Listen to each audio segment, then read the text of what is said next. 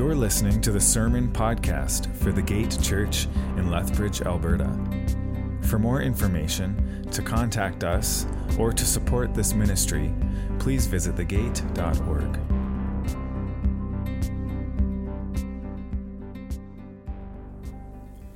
Good morning, everyone. Thank you for joining us today as we continue to make our way through our series, The Full Armor. Today, we're going to be discussing the importance of the breastplate of righteousness. But before we go there, and just in case you didn't catch our video update, which we posted earlier this week, I wanted to quickly mention that the plan for our church at this time is, is to continue running online services at least until the government rolls out phase two of their plan to reopen. Um, of course, this isn't preferable. Like many of you, we'd rather be meeting in person. Obviously, the, the, this current separation from community we're experiencing right now is forced upon us due to this pandemic. And so we're eager to get back to doing church the way it should be with all of us together. And, and as soon as we can do it, we will. But until then, I'm, I'm, I, am i am constantly filled with the same sort of longing that the Apostle Paul felt when, when he wrote in 1 Thessalonians 2 17 to 20. He says, But as for us, brothers and sisters, after we were forced to leave you for a short time, in person, not in heart, we greatly desired and made every effort to return and see you face to face. And so we wanted to come to you, even I, Paul, time and again, but Satan hindered us. For who is our hope or joy or crown of boasting in the presence of our Lord Jesus that is coming? Is it not you? Indeed, you are our glory and joy. And so, in the same way, we long to see each of you face to face.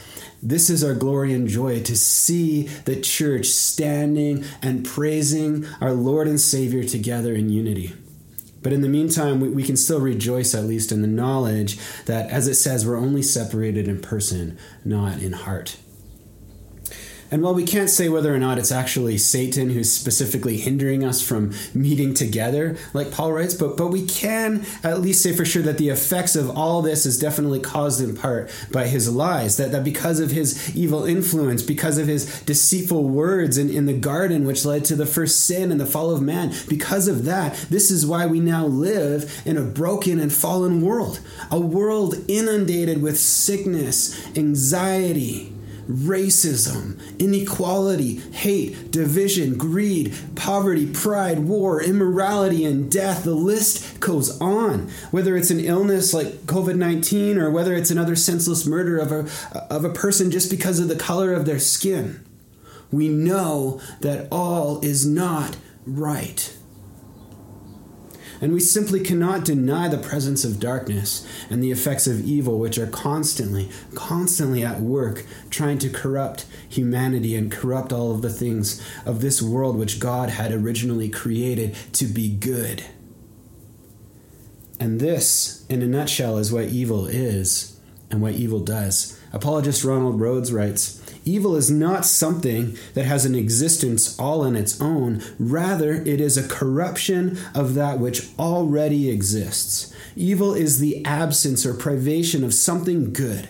Rot, for example, can exist only as long as the tree exists. Tooth decay can exist only as long as the tooth exists. Evil exists as a corruption of something good. It is a privation and does not have essence by itself. And this, as we've been learning uh, during our series on the full armor of God so far, th- this is the goal of our true spiritual enemy to corrupt and pervert and even attempt to destroy that which is good, that which reflects the holiness and glory of God. Jesus Christ, on the other hand, set aside his glory to come into this broken world to not only redeem us from our sin by taking the weight of our punishment at the cross, but ultimately he died and rose again to crush evil and make everything right. Colossians 1 19 to 20 says this about Jesus For in him all the fullness of God was pleased to dwell, and through him to reconcile to himself all things, whether on earth or in heaven, making peace by the blood of his cross. And then, as Revelation 24, verse 4 prophesies at Jesus' second coming, that he will wipe away every tear from their eyes, and death shall be no more Neither shall there be mourning, nor crying, nor pain any more, for the former things have passed away.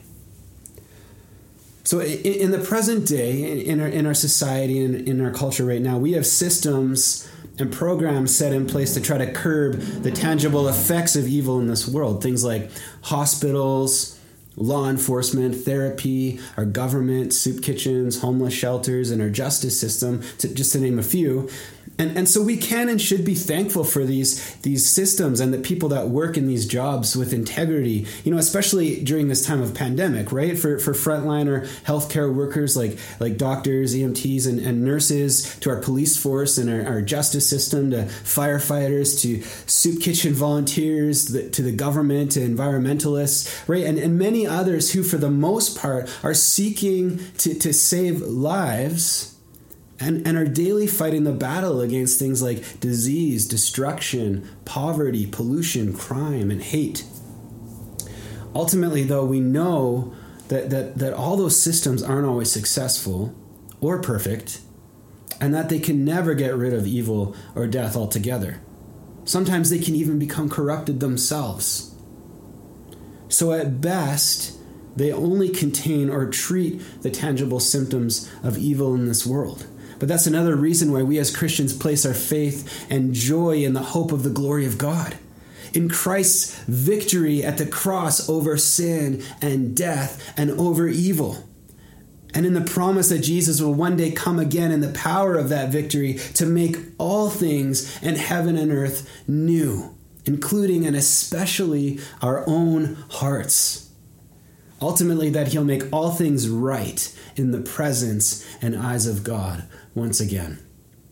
Or as the infamous duo Bill and Ted might say, he'll make all things most righteous. I had to go there. But it's true. Even 2 Peter 3:13 agrees when it says, "But according to his promise, we are waiting for new heavens and a new earth in which righteousness dwells." And it's this same righteousness through Christ that our passage this morning is calling us to put on and wear as a breastplate in order to stand firm against the spiritual forces of evil and darkness. And a breastplate, of course, is, is the part of the armor which a soldier would wear over his torso. The primary purpose of it would be to protect all the soldier's vital organs, including the lungs and, and the heart, from the blows and arrows of their enemy right? But before we go any further talking about that, let's talk about what the Bible often means when, when it says righteousness. The simplest definition for righteousness I've heard is, is to have a right standing and right relationship with God. And this right standing with God isn't something we can earn or even something we need to pay for. Rather, it's a free gift given to us through Christ because of what he's done for us. Romans 3:10 says that no one is righteous, not one. In other words, no one can stand guiltless at the foot of a holy God. Which is why Jesus came to rescue us, as it says in 2 Corinthians 5.21. It says, For our sake he made him, Jesus, to be sin who knew no sin, so that in him we might become the righteousness of God. And 1 Peter 2.24 says, He himself bore our sins in his body on the tree, so that we might die to sin and live to righteousness. By his stripes you are healed. So, through Jesus' perfect work at the cross, by his cleansing blood shed for us, we're not only forgiven of our sins, but we're also made right. That is, we're covered and clothed in his perfect righteousness which means we can now come before God. We can approach God as one who is justified and vindicated and made new, accepted and viewed by God as one without blemish or condemnation. In fact, after Jesus was baptized and filled with the, with the Spirit, a voice came from heaven and proclaimed to all that were standing in the vicinity. And it, and it said, This is my Son, in whom I am well pleased. And I bring that up because this is the very same thing God the Father proclaims over each of us when we repent and, and believe in the name of Jesus by faith. He proclaims over us, over you, this is my child in whom I am well pleased. Again, not for what we've done, but all because of what Jesus did for us, because of his love and sacrifice for us. And that's what it means to put on the breastplate of righteousness. It's to put on Christ and therefore to stand firm in the knowledge and confidence that God sees us not for our sin or our misdeeds or our mistakes or our imperfections, but just as he sees Christ. It's a position of unmerited favor and holiness which we now stand. And, and in case you're not following, this is an extraordinary act of grace that, that Jesus would step into our brokenness in order to exchange our sinfulness, our unrighteousness with his righteousness, that he would make a way for us like this so we could know and dwell and live in the presence of God and in the power of his spirit. Let's never forget to thank him for this. That because of Jesus, we can now, as it says in Ephesians 4:24, put on the new self, created after the likeness of God, in true righteousness and holiness. So on that note, note though, why then is it important that we wear it like a piece of armor? Why is it important in, in the context of spiritual warfare that, that we put on this breastplate of righteousness?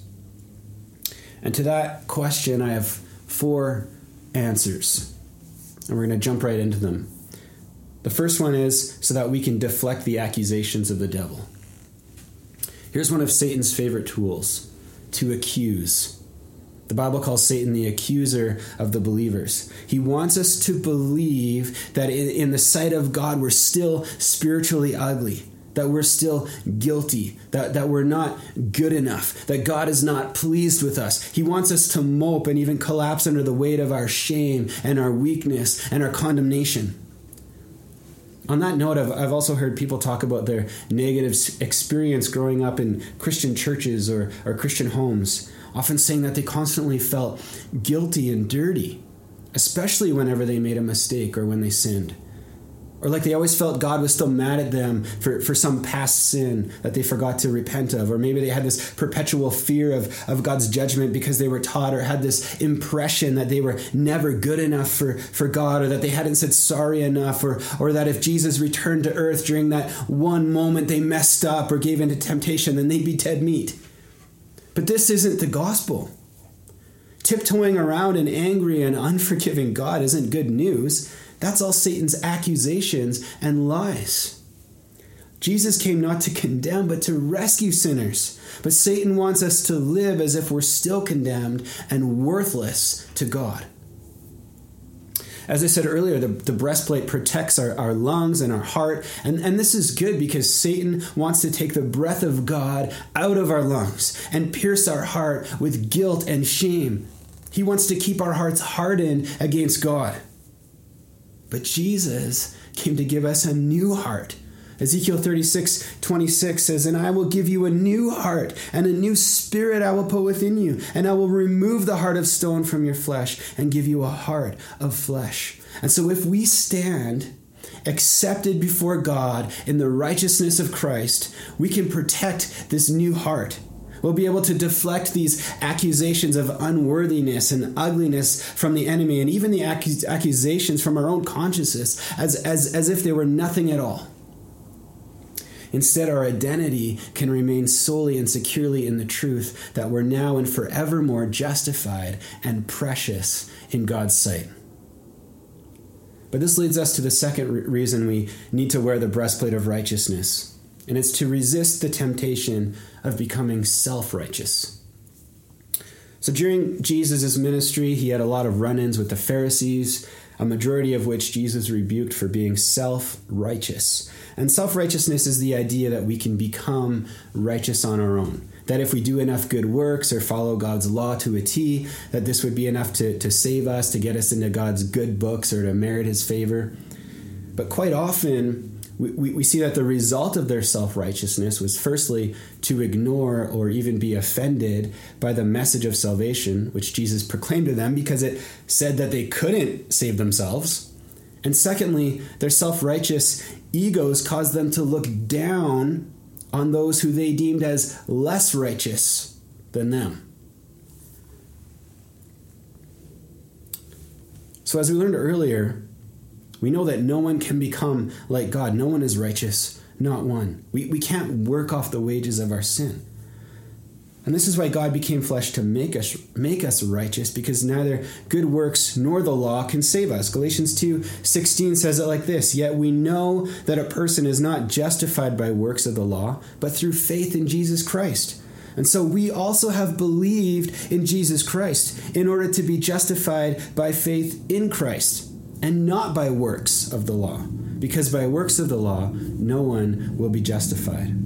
But the truth is that just like the Pharisees, we humans in, in our pride have a propensity to think that we can earn our own salvation.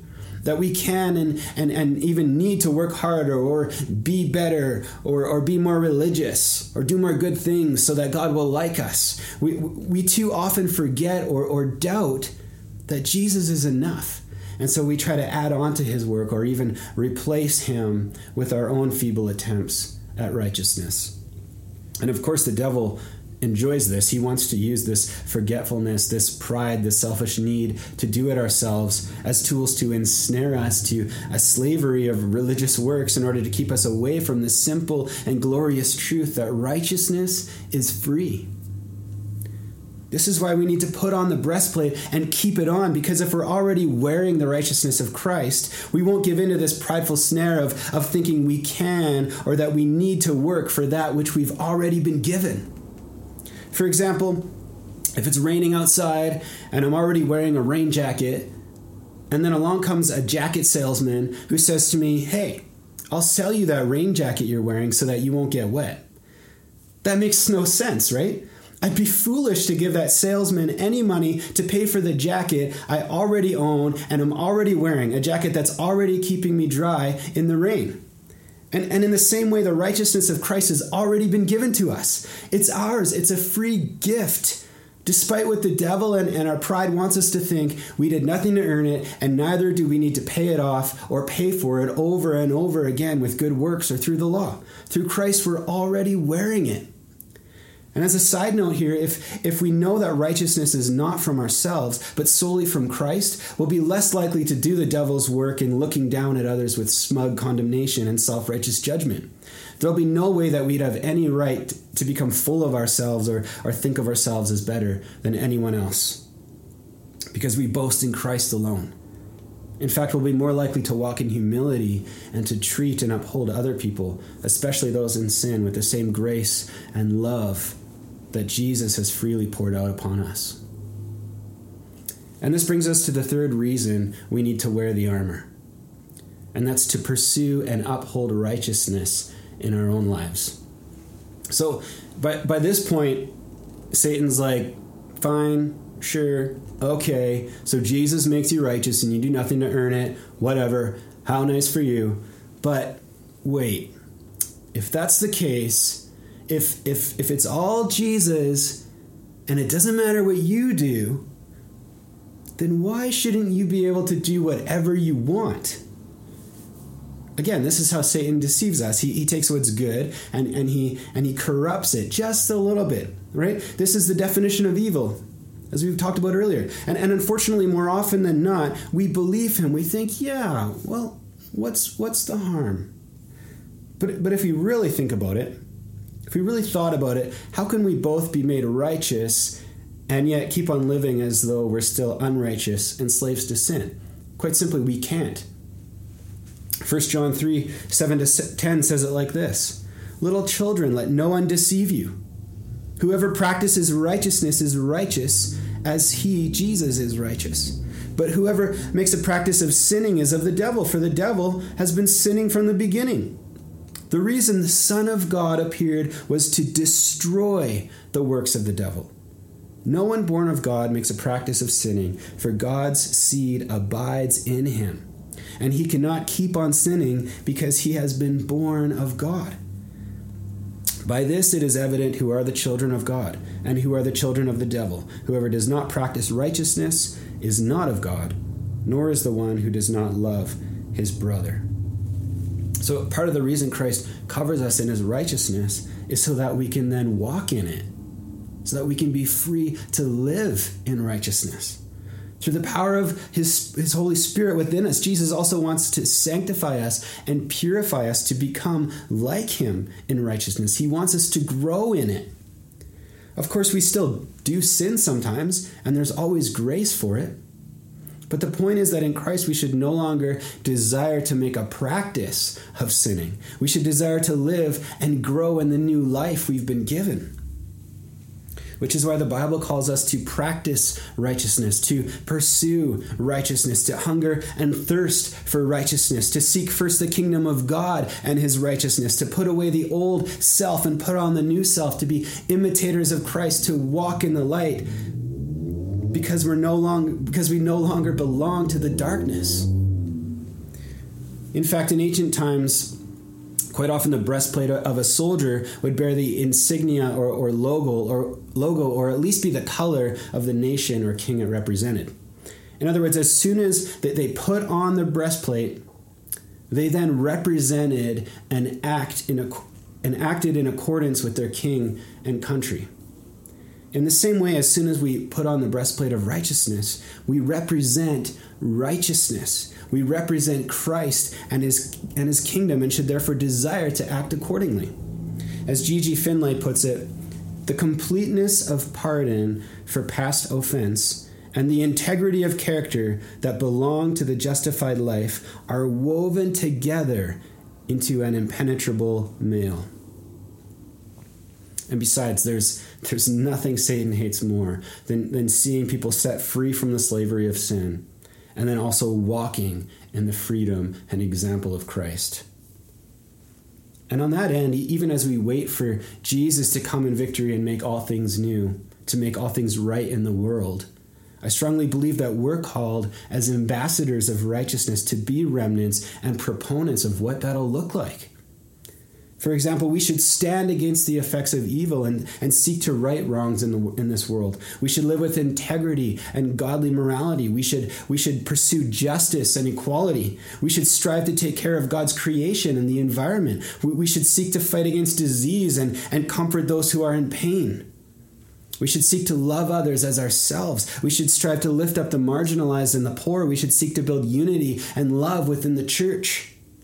And above all, and in all these things, we should seek to proclaim the good news of Jesus Christ, the only one who can truly and eternally make all things right in the sight of God. And this brings us to the final point this morning as to why we need to put on the breastplate of righteousness. And it's so that we can stand firm in the presence of God. We've heard it said that, that if God is for us, then who can be against us? If God is for us, then who can be against us? And the breastplate of righteousness proclaims to our enemy without question that God is certainly for us. It proclaims and boasts to an enemy which cowers at the name of Jesus Christ that Christ is the one who fights for us and already won the victory over sin and death on our behalf. And on that end, this breastplate of righteousness also reminds us that we have complete and full access into the presence of God. Ephesians 3:12 says, "Christ now gives us courage and confidence so we can come to God by faith."